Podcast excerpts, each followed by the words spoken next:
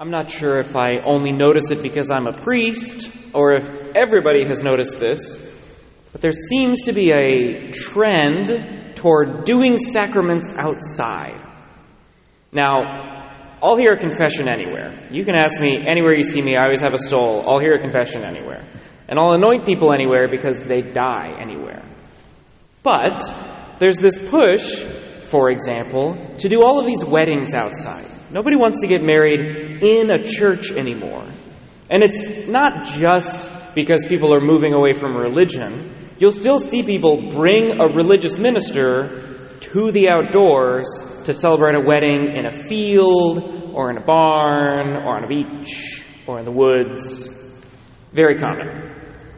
Our non denominational brothers and sisters like the drama and flourish of baptizing people in rivers or in lakes rather than in fonts. And much to my chagrin, my priest friends love to go hiking and they think it's super cool to celebrate Mass on a rock somewhere in the woods. I guess if you're into that, whatever.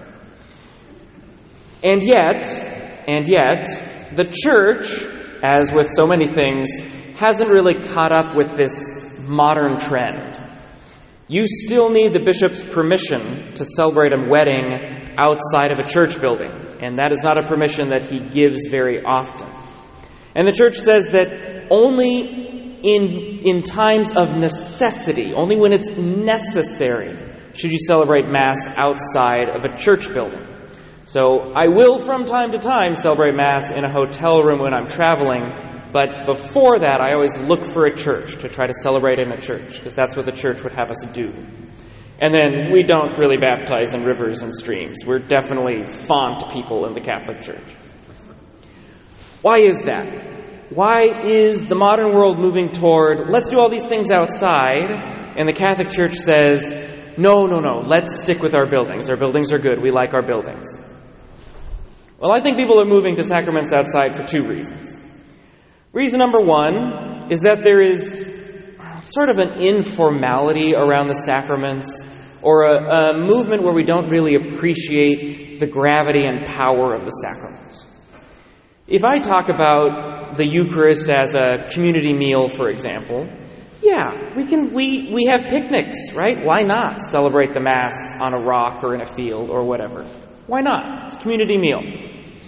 But if I celebrate the Mass, if I say the Mass is a participation in the one sacrifice of Jesus Christ through which we are redeemed, it has a little bit more of a gravity to it. There's more gravitas to it. Today we talk more about the, the informal, feel good way of talking about the sacraments than we do about the gravity of the sacraments. So we don't feel like we need the gravity of a church building. We're like, yeah, just do it wherever because God is everywhere. I think the other reason we've moved to doing sacraments outside is because our church buildings are ugly. Like, I don't know if any of you come from King County like I do. I grew up in a church that was supposed to be a gym. Our Connolly has this idea, had this idea. You're building a new parish, build a school first, that'll get the parents committed, and then fundraise for the church building. So celebrate Mass in your gym for a few years while you raise money for the church. That never worked out. We have dozens of gym churches around this diocese. And nobody really wants to get married in a gym. So they're like, yeah, let's just do it in a field. It's better. We are blessed here at Assumption to have a building that was built with gravitas. Now, in the gym, you'll see pictures. We've renovated the church every 20 years since it was built, and in my opinion, every time we did it, it just got worse. So, I saw a description, for example, of the original paintings in the church. There used to be paintings underneath each window. There were paintings on these walls. There were paintings surrounding the frescoes in the back. Every pillar was made to look like stone. There was a painting effect where it looked like stone. And in each pillar, there were etched vines. And then around each rib, there were checkers to really emphasize the rib. We whitewashed it in the 50s. Well, actually, we whitewashed it in the 50s, and then we painted it over with things that looked more like they were done by a child. And in the 80s, we just whitewashed all of that. It's too bad because we were moving away from this idea that we needed church buildings, that they were somehow important. But today we celebrate the 100th anniversary of the dedication of our church, which means I have to make the argument for why church buildings still matter. Why does it matter that this building has been around for a hundred years? It matters because the sacraments are really, really important. If you want to define a church building, it's not a building with pews, it's not even necessarily a building with an altar. A church is where the sacraments are celebrated. It is a special building designed around the sacraments. We start with the sacraments, we don't start with the building. And we take these sacraments and we give them a home. The sacraments are the power of God. They're the power of God. They're the power of God to wash away sin. They're the power of God to make Himself present in the Eucharist. They're the power of God to fill us with the Holy Spirit, to unite us in marriage, to ordain us as priests and deacons. The power of God to forgive sins, to prepare us for death. It's an incredible power. When you think about what God is doing in the sacraments, I can't think of anything more miraculous in this world, more awe inspiring. I can't think of anything that should cause us to go down on our knees or lie face down before the power and majesty of the sacraments. They are incredible things. So it should be no surprise that over the course of human history, we have built magnificent edifices to house the sacraments. If we're going to experience directly the power of God, we need to be surrounded by a building that reminds us of that power. We need to be given an architectural symbol of the majesty of our Lord, who saves us and unites us. When we want to be inspired by God, who gives us Himself in the Eucharist, we should be inspired by the church that houses the Eucharist 24 7, 364, because Good Friday is weird.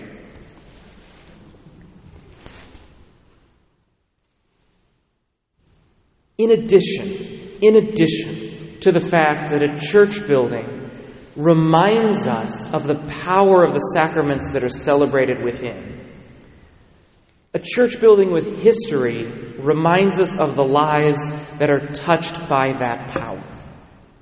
I am incredibly grateful and blessed to be the pastor of Assumption for so many reasons. First and foremost, of course, is the people. The people are the church before the building is the church. But I'm so blessed to have received, as you have from previous generations, this building. This building in which a hundred years of the sacraments have been celebrated. As far as I know, nobody in this building right now is hundred years old. The sacraments have been celebrated in this building longer than any of us have been on earth, which means that they have touched generations and generations of people. There have been a hundred years of baptisms in this church.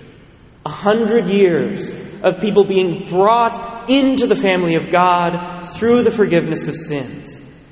There have been a hundred years of masses in this church. Masses for Christmas, for Easter, for Corpus Christi. Masses for funerals. Masses for giant celebrations, for graduations. All of these times where we take our great emotions, big and small, and we offer them up to the Lord in the holy sacrifice. A hundred years of confirmations, a hundred years of people receiving the Holy Spirit and bringing that Spirit into the city of Bellingham. A hundred years of sins wiped away, left in the confessionals that line our walls. A hundred years of marriages that brought us the great and wonderful families from which we ourselves came, that built up our community. We've had ordinations in this church. I was personally present for the ordination of Father Brian Oakes to the diaconate. We've had funerals and burials out of this church. This church is holy because the sacraments are celebrated here, but it's also holy because a hundred years of people have celebrated the sacraments here. When we walk into this church, we inherit the holiness of a hundred people who have gone before us. We inherit the holiness of a hundred years of the Catholic community in this location, within these very walls. We are connected to something far greater than our own lives. We are connected to the community of the baptized.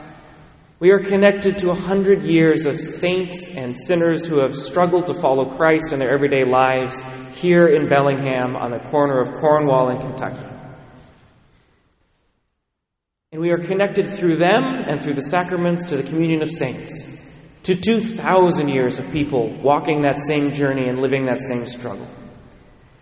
When we walk into this, these walls, when we walk into these doors and celebrate within these walls, we receive the power of a hundred years of prayer, and we receive the power of 2,000 years of the sacraments. This building stands as a reminder that God became incarnate and is present among us. His presence is made real here, has been for a hundred years, and if we remain faithful, will be for a hundred years more.